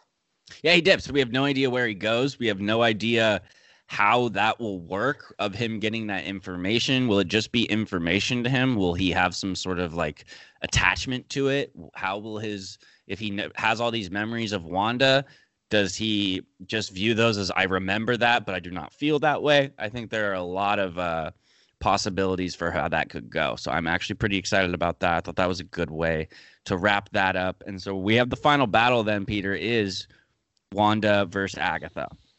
And so we see Wanda approach Agatha, kind of like how she did in Age of Ultron to Tony and everyone. And we have her get inside Agatha's mind and takes her back to like the worst memory, basically, like how she does to all the Avengers. And it's back to the Salem in the 1600s, back to where Agatha was getting about to get like killed or whatever. And Wanda then tells Agatha that the difference between the two of them, kind of taunting her, is that Agatha did all this on purpose. Wanda didn't, which is true. That is true. It's a point for Wanda. And then, though, creepily, all the witches rise from the dead, and they end up turning on Wanda and calling her the Scarlet Witch. So they sense, like, how powerful she is. And then Agatha's like asking her, give me the power. I'll let you keep your fake reality with your fake family in Westview. I can fix the spell, all this sort of stuff. And we get back to the real world. And this is, I guess, where Wanda just starts to let freaking loose. But we did see, I have to say, the crown kind of appear of the Scarlet Witch when she was in that memory with Agatha. What'd you take from that whole Agatha thing? Sorry, so much happened to that. I feel like I talked for an hour and then, but no, not at all. I mean, I think it was really interesting to see how Wanda created this, sort of put Agatha through this memory trauma that she endured, but Agatha was able to flip it because, again, Agatha's had years and years and centuries of learning stuff. And she basically also tells Wanda that Wanda's basically broken, that her whole world is broken, everything's broken. Yes. And she's never gonna, it's never really going to be reality because it's broken. So she's basically just piling more onto her, as if episode 8 wasn't enough. She's like, let me just keep throwing things at you and show you that you're never going to have happiness, you're never going to have closure, you never have anything. And I thought that was a really interesting way to, again, play up the grief and the trauma aspect, where it's like she's reinforcing all the negativity and telling that that's who Wanda's going to be for the rest of her life. So Wanda is basically then, it's like, okay, you know what? Just, I'm going to throw everything at you. But again, Agatha wants that. She wants her to throw it and let her have it. Yeah, and we see Wanda start to fire off all her chaos magic and hitting Agatha. And as the audience at this point, we're kind of thinking that Wanda's just like kind of done and she doesn't have a master plan here. And she's just kind of like, get this away from me. And so she starts really just pouring in to Agatha. Like every other second, she's blasting giant magic, and she starts to look incredibly frail and drained, kind of like how her hands were in the earlier in the episode, like the whole body. It looks like she's about to die, I guess. And then Agatha taunts her one more time and drains all the magic. And right when she really is going to send like the kill shot, nothing. She's not able to use her magic. I think she does. She try twice. It might be twice. I think twice. Yeah. She tries twice, and so she has no idea what's going on. And then we see Wanda start to slowly like come back to normal, I guess. And she reveals that she actually cast runes on the hex on the outsides, and because of what Agatha taught her earlier, only the witch who plants the runes can use magic in a given space. So that really, that's like checkmate. Agatha, call back to an earlier episode as well. So Wanda absorbs back all of her chaos magic, and I think some of Agatha's dark magic, and takes the form of the true Scarlet Witch in the MCU. What we saw in the earlier episodes, Peter, in the reflection in her eyes when she was with the Mind Stone, it was so badass. Her costume as the Scarlet Witch is so sick. She is 100 times cooler now in the MCU. Not that I didn't like Scarlet Witch. I just felt like they hadn't explored her enough. And now we're at that level where I think we've talked about this. It's kind of similar to like the Phoenix Force in a way of Jean Grey. But I could not get enough of the Scarlet Witch finally just being so badass. What did you think? It was a really cool way to show it because, again, it's the culmination of the 8 episodes up to that moment. So you have, well, not just the 8 episodes, all the little moments that she's been in all the other movies that kind of show you what her power's been. And then in this moment, when she becomes who she's meant to be, it's such a sick costume, like we talked about. Like, it has so echoes of Magneto to me, like the color scheme. I definitely got some, the fact that the one was more of a burgundy as opposed to like the bright red. So I thought that was really cool. And I kind of like, and I like how she could have also at that point just destroyed Agatha, but instead she like brings her back down to earth and like basically tells her, you're going to stay here. You're going to stay in this little town of Westview, and you're going to play the role that you invaded my world with, the nosy neighbor, and that's where you're going to be stuck. And I thought it was interesting that, again, this does set up if she's going to come back in the future. But Agatha does tell her a couple things. Yeah, she tells Wanda that she has no idea what she has unleashed, and she's going to need her help. Like you said, it's setting her up to be in the future. And I think they probably, when they said this line in the show, they set it up so she could come back or she couldn't. I think at this point, when they've seen the audience's reaction to Catherine Hahn's character and how successful that would be, I would be shocked if she is not back. I see her maybe taking some sort of Loki role, honestly, in Marvel. And we start to see her around a lot, maybe in Phase 4. But yeah, it is a kind of... She's basically telling Wanda, like, you don't know what you're doing with this Darkhold. You unleash some stuff. You're going to need me. And Wanda's like, good, because I know where you are. I'll come get you. And that... kind of wraps up the Wanda-Agatha fight, and we're going to have now, it's going to get really sad. WandaVision and the twins are going to head home after all the threat has been taken care of. They go into the house, they tuck their kids in, they say goodbye. You had a good point in our notes where you said, wouldn't Billy be able to read her mind and know that was coming? Yeah. I'm curious, like, how maybe he did knew and just accept it. Maybe Wanda was blocking it. What do you think? I don't think she was blocking it. I think he knew. I think because, again, he knew when Vision was in trouble in the Halloween episode. He knew that he couldn't hear Agatha. He knew the sort of things that were going on. So I think that kind of, again, does speak to their appearance later on. Maybe why he's not freaking out is because he kind of knows something, too. Because even the kind of look, the last look the two of them share to is a little bit different than the other two. So I think he knew what was going on. I think she also kind of realized that he knew. Interesting. I think you're probably right there.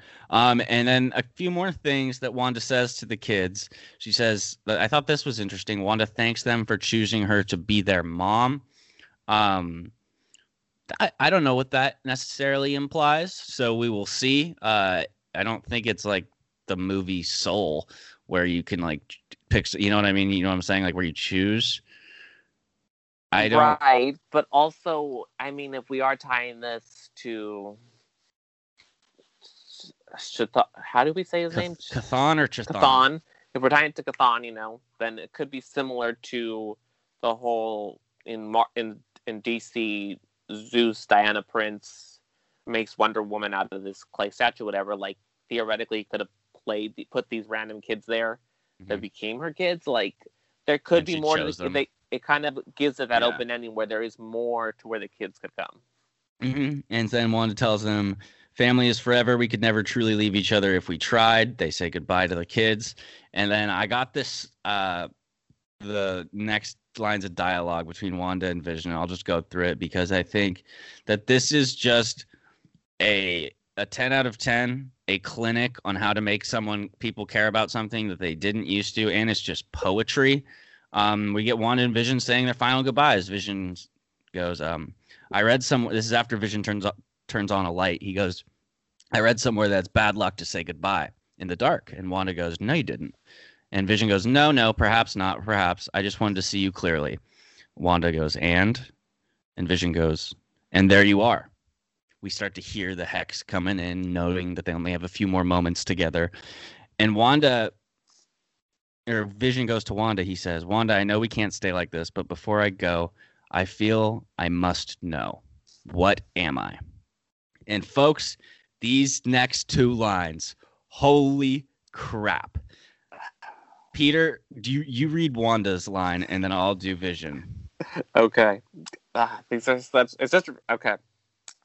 You, Vision, are the piece of the mind stone that lives in me. You are a body of wires and blood and bone that I created. You are my sadness and my hope, but mostly you are my love. And Vision comes in with, I have been a voice with no body, a body but not human, and now a memory made real. Who knows what I might be next? We have said goodbye before, so it stands to reason. We'll say hello again. So long, darling. And Vision vanishes. The hex comes apart. And I just, Paul Bettany and Elizabeth Olsen deserve every Emmy ever. That was the... I mean, I didn't think we were going to see something that came close to like what is grief but love persevering. And this right there. This is insane. I have been a voice with no body, a body but not human, and now a memory made real. Just it is so good. Paul Bettany. I tweeted this. If there's ever a movie about me, which folks, we know that's going to happen. It's going to be a great movie. I want Paul Bettany to be the one in filming it or narrating it because I think he has been unbelievable in this show. Any thoughts on that, Peter? That whole scene. It's just even just rereading it right now and just thinking about it again. It's like it was such a great callback to Infinity War again when Vision holds her head in his hands, you know, and he's telling her, you know, it's going to be all right because he knows what has to happen if they can't get the Mind Stone out. And so to have this full circle moment where now she's saying goodbye, but it's on her terms. Everything's now again on her terms. She's reclaimed everything that she's lost, essentially. And the two of them are forever going to be connected. It was so... Because it transcended just the fact that this was a show about superpowered individuals. It's like, this is... It connects to people outside of it. It was that's like why I love comic books so much. It was such a great. I mean, this can't be ignored for an Emmy. It can't be ridiculous to ignore it. This is so good. Mm-hmm. I mean, this is a great example of like why I love comic books and these superhero stories so much is because it does have these like real life undertones going on in them, and it's not as heavy, I guess, sometimes when it's like a superpowered human going through it or stuff like that. But it is relatable, and I thought that this show does a great job of showing how hard it is to move on from stuff, and I think that it should be deserving of an Emmy because if you really think about it, what this show is about is incredibly deep. The acting is incredible. The only reason that you would be able to like, I don't understand, is like, oh, because there was a little action, we can't. I don't see that. I think that this show is incredible, and the acting especially.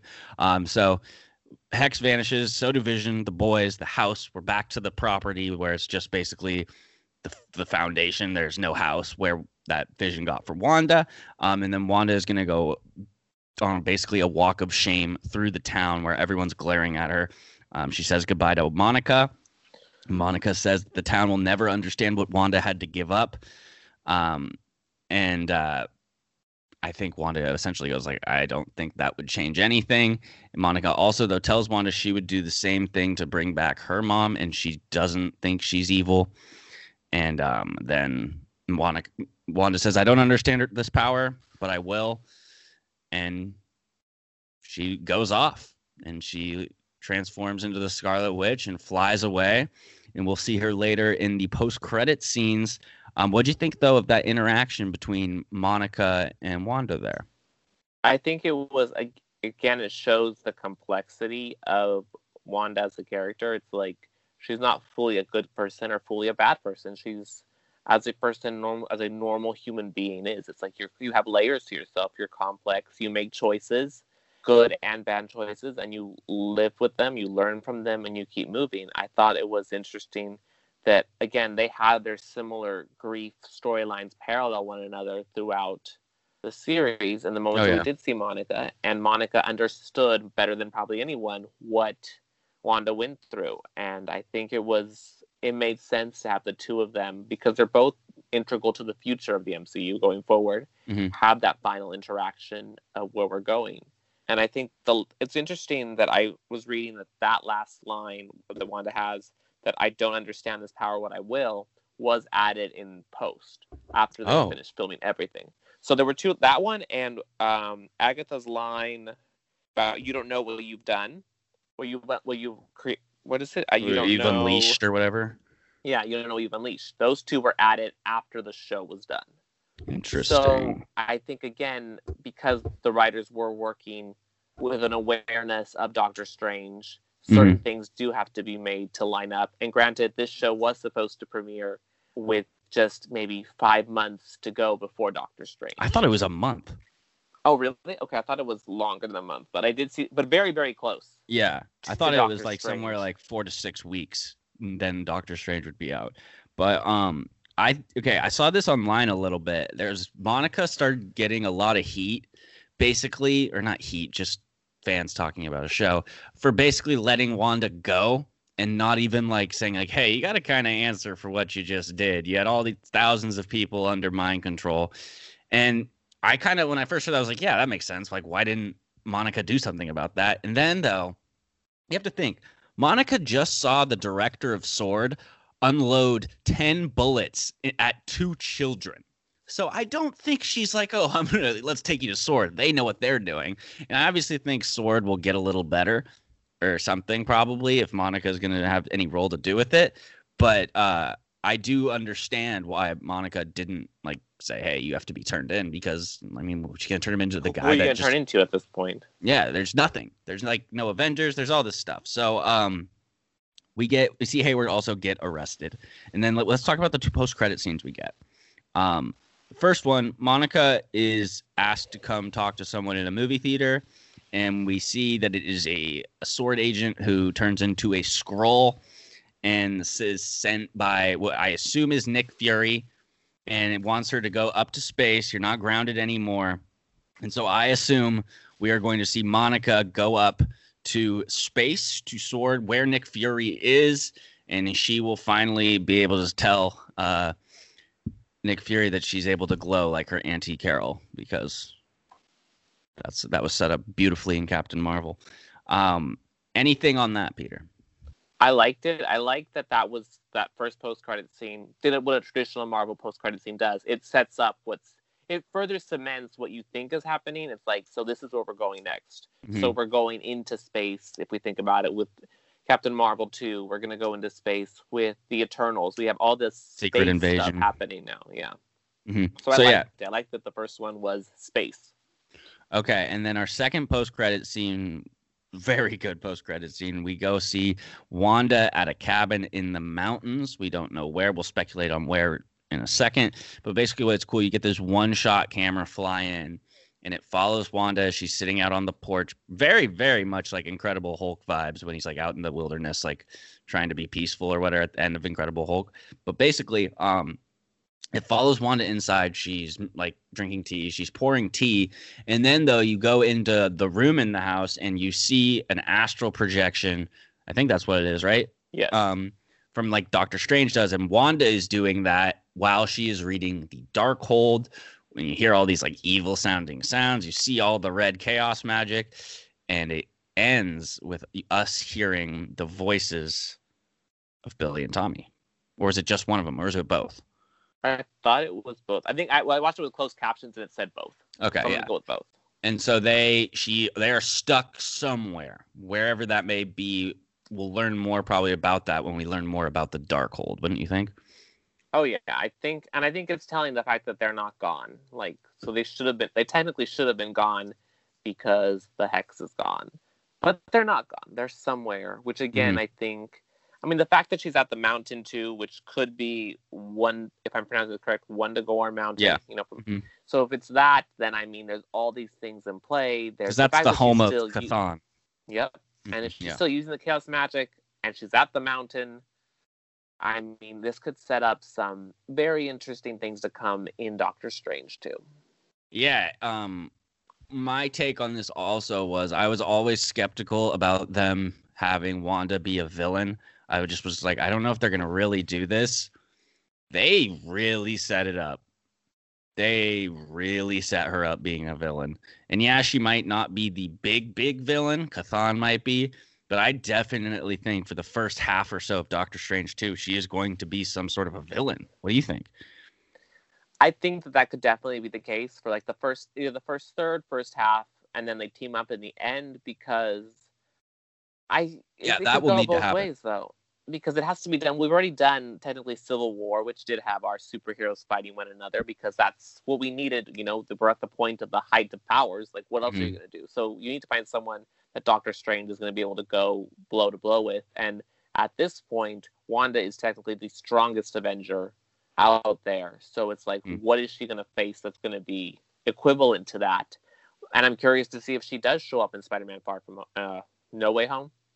Yeah, No Way Home. Yeah. Mm-hmm. So, yeah, I think you're right.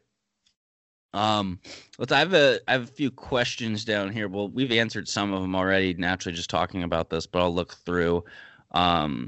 I saw a rumor out there that people are like, where did White Vision go? He might have gone to Wakanda because that's like the last thing of the memories that Vision shows him. So, I mean, maybe that could be something, is because I'm just curious of when the next time we will see White Vision is. And I could see him maybe like not appearing in Doctor Strange 2. Like I could see him giving like a little break and then come back. And that would be a cool way if they brought him into Black Panther 2. And this is a question that I really want you to answer, and I want to see what people think. So from the residents of Westview's perspective, so all the people in the town, this is a question for Peter and everyone out there. From Westview's residents' perspective, is Agatha the hero of the story in their eyes? Because all they see is basically Wanda do this to them and then her try to stop Wanda. What do you think? I think if the Westview citizens are operating from that limited scope of understanding, if we look at the series as a whole from what they've kind of gone through, the Westview citizens, I think that, yeah, they would see Agatha as the hero and Wanda as the villain, which would be an interesting setup again, because theoretically right now Spider-Man is also considered the villain if you think about it at the end of Spider-Man Far From Home. Yeah. If you haven't seen it, that's a spoiler, but sorry. But everyone should have seen that movie by now. Yeah. So it's like that would be a secondary hero who's also now viewed as a villain. Yeah. Interesting. Which is an interesting kind of setup they're going for, where we've got two now that are. Mm-hmm. How would you grade this series? I would say I would give it an A+. I think A+, like A+. 10 out of 10. 10 out of 10. Wow. So you don't think theoretically like this is like going to be the peak of then what we're going to see on Marvel TV? This is right up there? Because I guess I don't go 10 out of 10 because then we'd have nowhere to go up. But I think it's like a 9. All right. Okay, then I'll go 9 out of 10. Let's go 9 out of 10 since we don't know where we're going. With the rating could be adjusted as the future projects come out. But again, I think this sets the bar so high. This between the handling of the grief trauma storyline, the handling of the different coping mechanisms of the sitcoms, the handling of the introduction of new characters, the delving into the magic side of the MCU in such a strong way. The fact that we had Wanda and Vision that were these let's give it a 9.5. Give it a 9.5. Underused characters. The fact that, but again, the other series, while great, they have great characters, great actors, they're not going to have Elizabeth Olsen and Paul Bettany, who were the anchors of this. Yep. Yeah. And I don't think, again, Marvel has such a great way of casting the right people, in that these two really cared about the characters, it felt like, and based on the interviews they do, and really were invested into what they were bringing out into the world. Yep. I could not agree more. I think, so I'm going to give you guys some rumors right now to wrap up of stuff that might've happened, because Peter, one thing also is like, there was so much pressure on WandaVision because it's the first Disney+, no Marvel for a year or two. And so I think the fact that it did like live up to it week after week is an immense accomplishment, especially when you start to hear stuff like this. So Doctor Strange was supposed to show up in the last episode, but because of travel restrictions, because of COVID-19, he was unable to do that. That has been confirmed.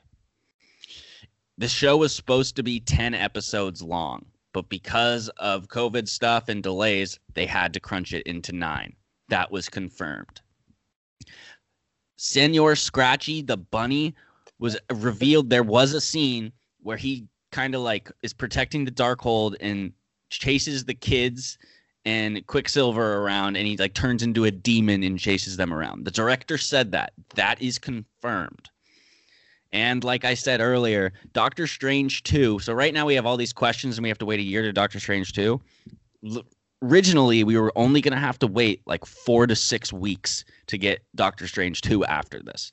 So knowing all that, I mean, they did an incredible job, I thought. I was only bummed about the Quicksilver thing, but the more and more we've talked about this show, it's just so good. And yeah, I didn't get Quicksilver, but I don't know. You made a good point. We might see him again.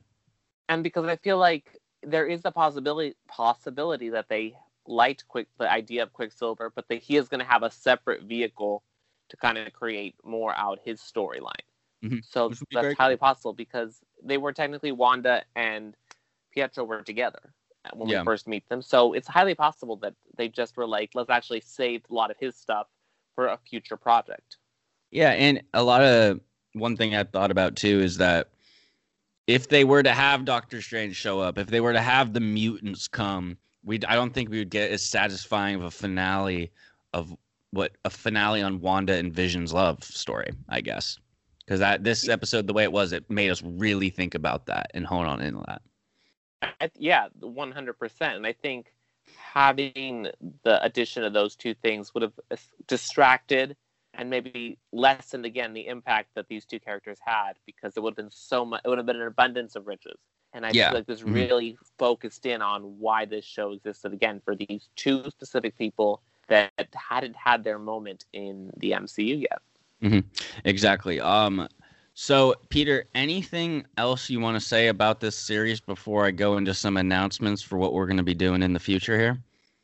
It's definitely made me look at the previous MCU movies with I pick up on more things now. Like, I watched Endgame back a couple days ago, and Wanda's role in the finale fight scene. There's little things that she does that are stronger than you expect. Mm-hmm. That kind of were in the background to me because everything else that's going on that's so integral to the story.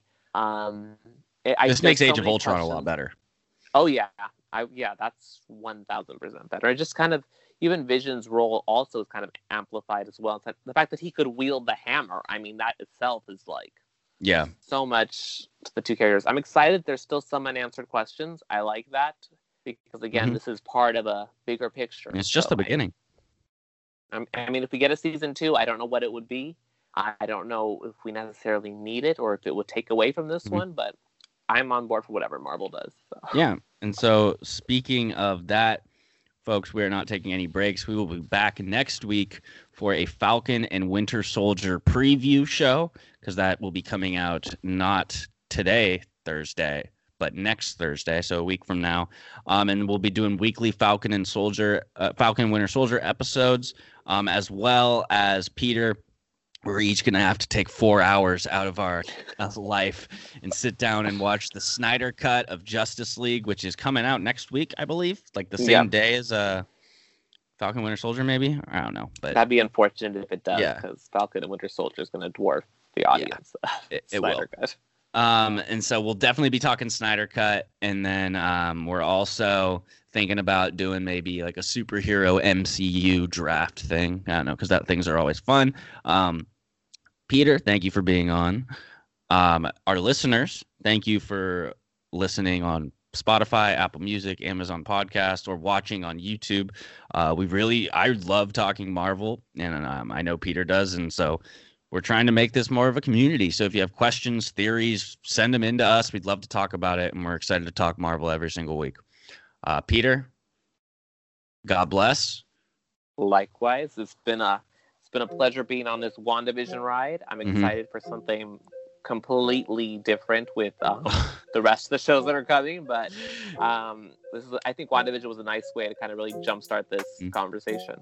Yeah, the WandaVision going into Falcon and Winter Soldier, which is basically all about like military like weapons and technology, is gonna be conspiracy theories and all that stuff. It'll be great though. So Peter, looking forward to that. Everybody, thank you so much for listening. We will be back next week. This has been the Pineapple Couch with B-Rob. See you next time.